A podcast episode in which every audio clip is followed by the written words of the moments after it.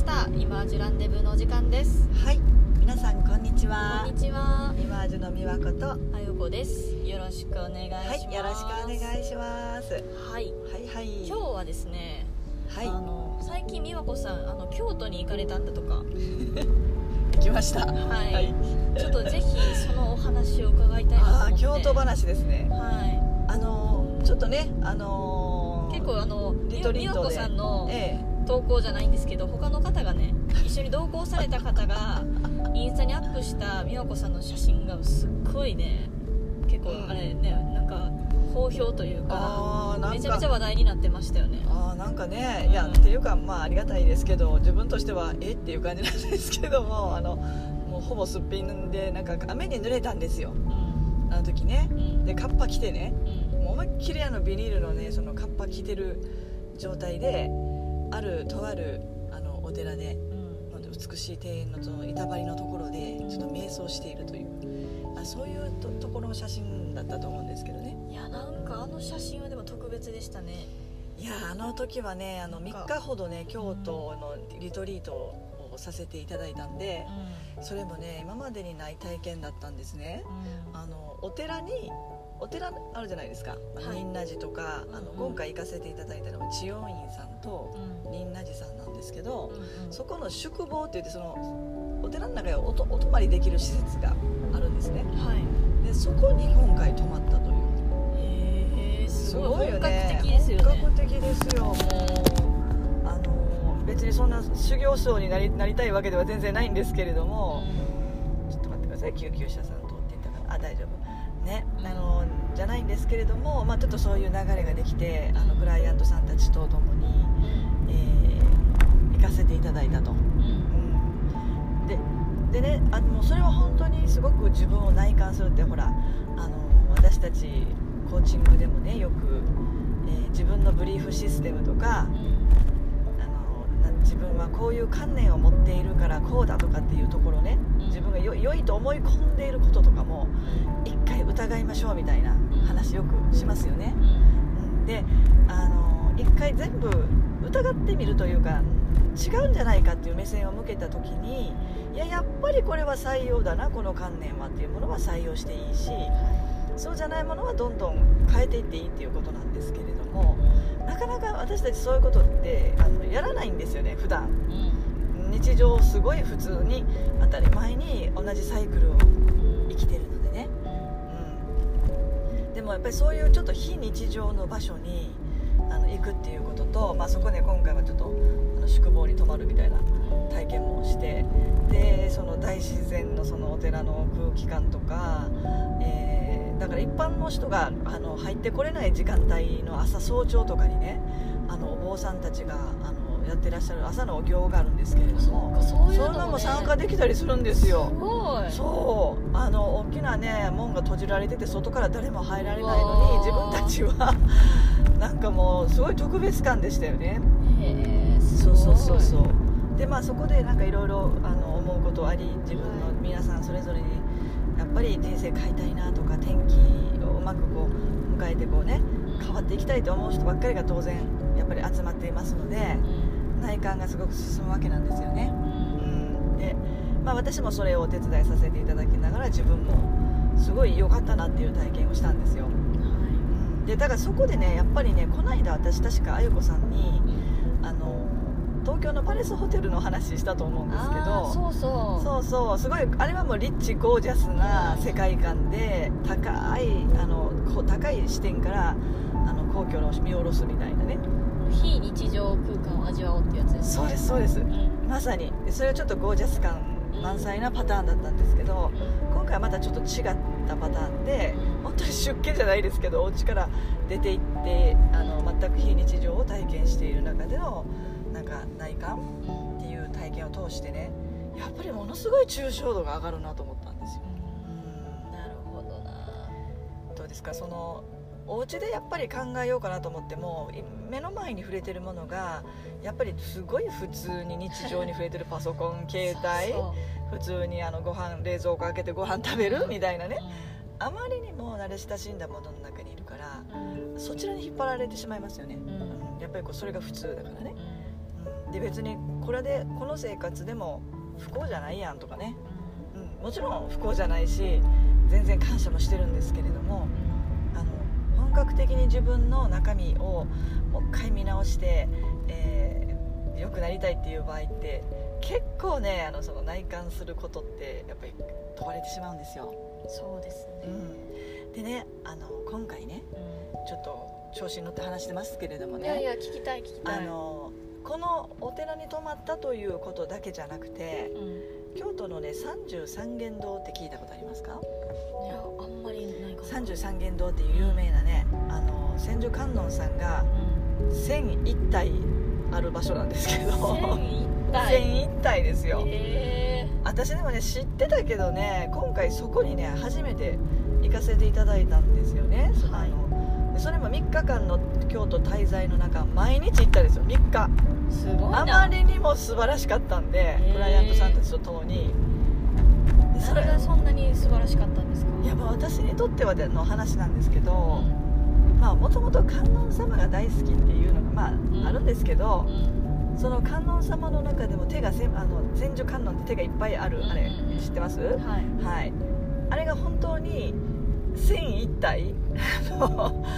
あのそうちょうどあゆこさんの身長ぐらいの本当に等身大の大きさのあのまあじゃあ50 50とか60センチぐらいのがうん千一体あるわけですよ。でそれリアルにあるんですね。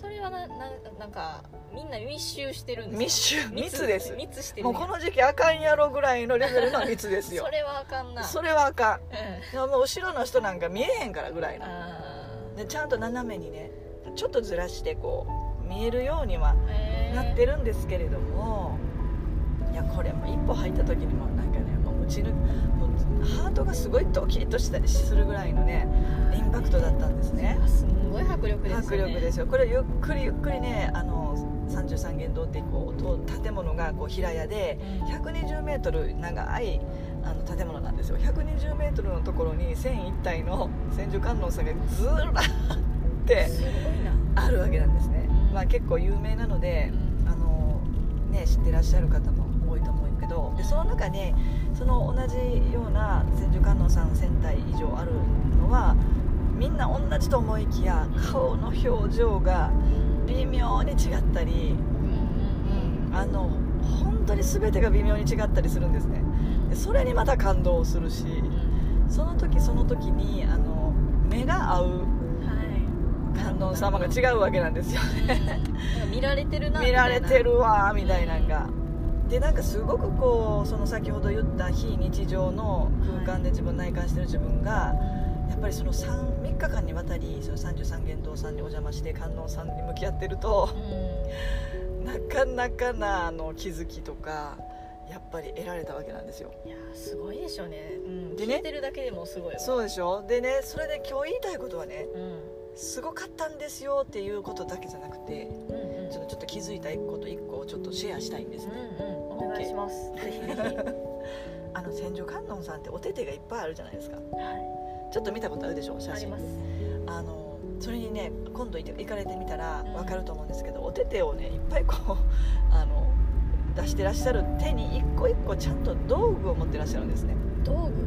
うん、例えばハスのお花みたいなものとかなんかね巻物とかねあの、へー鳴りすごいな。鳴り物っていう楽器みたいなものとかはい。一個一個見ていくとあのかなり一個ずつちゃんと意味のある道具を持ってらっしゃるんですけどで例えばこのあの主主情であるこの私たち民がですね普通はい。あの、えっと困った時にうん。例えばお腹痛いお腹下したって言ったらうん。千手観音さんのそのなんかお薬的ななんか葉っぱみたいなものが手伸びてきてです葉っぱなんや。葉っぱやったか忘れますわセイロガンの元になるようなものか分かりませんけれど。なんかその感受あの千手観音さん的のうん。これを使いなさいと。いつでもあのどんなことが起きても大丈夫なようにあの私が持ってるし私が手を貸すと。なんかあなたたちが何かしなさいじゃなくていつでも手を貸すっていう感じだったんですよ。でもそれすごくこう感動したんですけどすごいですね。そう。でその時手手がこうこうまるまるでこうクジャククジャクがさあの羽を、広げる時。うんうん。広げたようにも見える見えたんですよね。でその時にあこれそうかとれは演技なんやと。おコーチングでいう演技の思想ありますよね。はい。私たちは一人で私っていう個人は一人で絶対に成り立ってなくてあの周りとの関係性によってうん。私って定義できるんだよっていうようなあの、はい。ことをよくことコーチングでお話しするんですけどね、こはい。れ演技のお釈迦さんが説かれた演技の思想その思想ですよね。うん。それがなんかねあの千手観音さんの姿でなるほど演技やと思ったんです。その手がいっぱいこの常にあって一つ一つであるという。どれ一つかけてもなんかなんですかね違うみたいな。いで必要に応じて必要なものがその演技の方々もその重要度に自分のにとって重要度が高い人がすごく真横にいて。うん、でその脳の中でいうその重要度関数ってよく言いますけど重要だなって自分が思い込んでるものが現実化しやすいしうん。いつもそばにあるじゃないですか。はい。でそれが入れ替わり立ち替わりするというか、うん。うん、でどんなようなことに対しても千手観音さんは手を貸すって言ってらっしゃってうん。あなたたちはただ体験するだけで良いと。人生を体験するだけで良いと。でそのなんかことがあそっか私は自分で成り立ってるわけじゃないから苦しいなと思ったら例えばあや子さんが手を貸してくれるとかうん。千手観音さんでいうその手の中にあや子さんがいるっていう感じ。私は召喚される。召喚されとるわけですよ。うな何かの形で観音さんのねなんか化身みたいな形で私たちの演技って成り立ってるんだと思ったらもうなんかすっごい感動しちゃいましてね。それがもう。分かった時の感動はすごかったでしょうね。感動しましたしあそういうことかってうん。あのなんとなく漠然と違う捉え方では見てたけど今その皆さんに演技の思想はこうですよとかこうお話しさせていただく立場としてねあの千手観音さんに会ったことでうさらにバチッとこうハマったというかなるほどっていう深まっていくような確信みたいな感じがね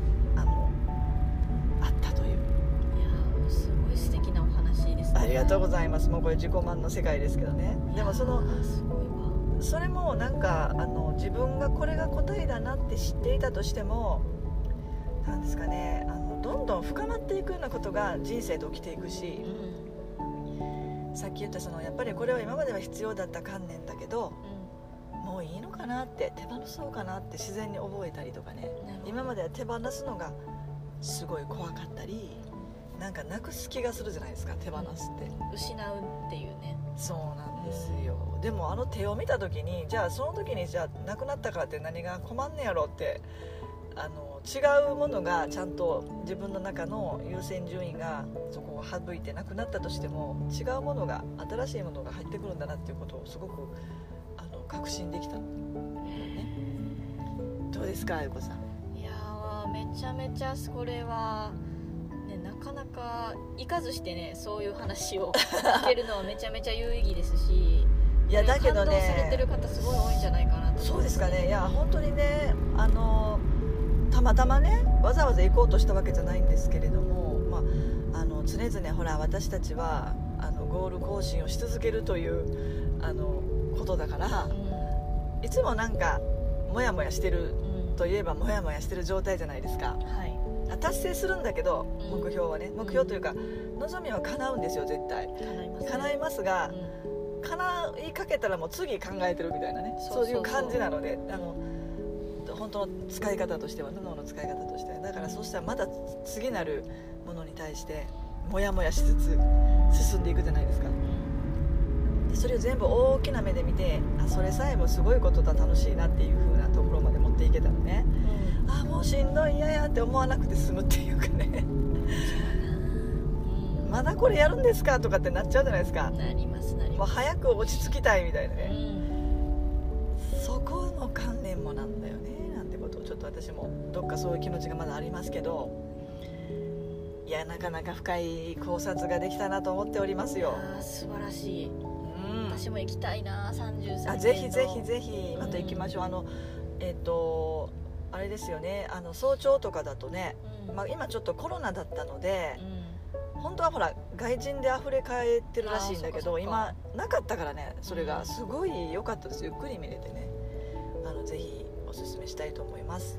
いやー貴重なお話ありがとうございました。いえいえいえいえ。いやもうぜひぜひね。うん。やっぱり、うん。今はなかなかねうん非現実を非日常を体験って言ってもしづらい時期ではありますけどはい。なんかちょっとしたことでもいいのでねいつもと違うことをしてみるとかうん。いつもコーヒーを飲んでるんだったら今日は紅茶にしてみようかとか、うんうんうん。それだけでも全然違ってたりすると思うのではい、そういうことをなんかうん。ゲームみたいに楽しみながらうん。できるといいですよね。そうですね、うん。そのなんかパターンに慣らしていくというかうんちょっとした日常のことから慣らしていくためにちょっといつもと違うことをやろうかなとかうん。うんそれすごい大事ですね。うん。やっぱりお家にいてたらお家はお家で安らげる最高の場所なんですけれどもその中でじーっとしていたらうんやっぱりそこがコンフォートゾーンなんですよ。うん。考え方からも何からもね。こう何かやっぱり行動を起こそうかなっていうクションを自分で命令して脳に言っていくってことがねあの大事かなと。でそんな大げさなことじゃなくてうん。あの本当それあゆこさんがおっしゃった。ちょっと抹茶アイスいつも食べてる人がバニラにしようかなみたいな。そうね。バニラ意外と美味しいかもみたいなことが、あのスコトーマが外れるってことだったりもしますよね。そうね。すすごいでなんか慣れてくると別に自分が意図しなくても大きなゴールに向かって例えば私が京都に行ったうん。中で33軒堂に行くなんて全然思ってなかったんだけどうん。流れでそういうことになってそこが一番実はものすごいヒットしたというね。うん。うんもちろんお寺は素晴らしかったしその体験のを通しての話なんですけれども。うん。面白かったですね常々ちょっとこう更新していきたいな自分のゴール更新していかなきゃなと改めて思った次第でございました。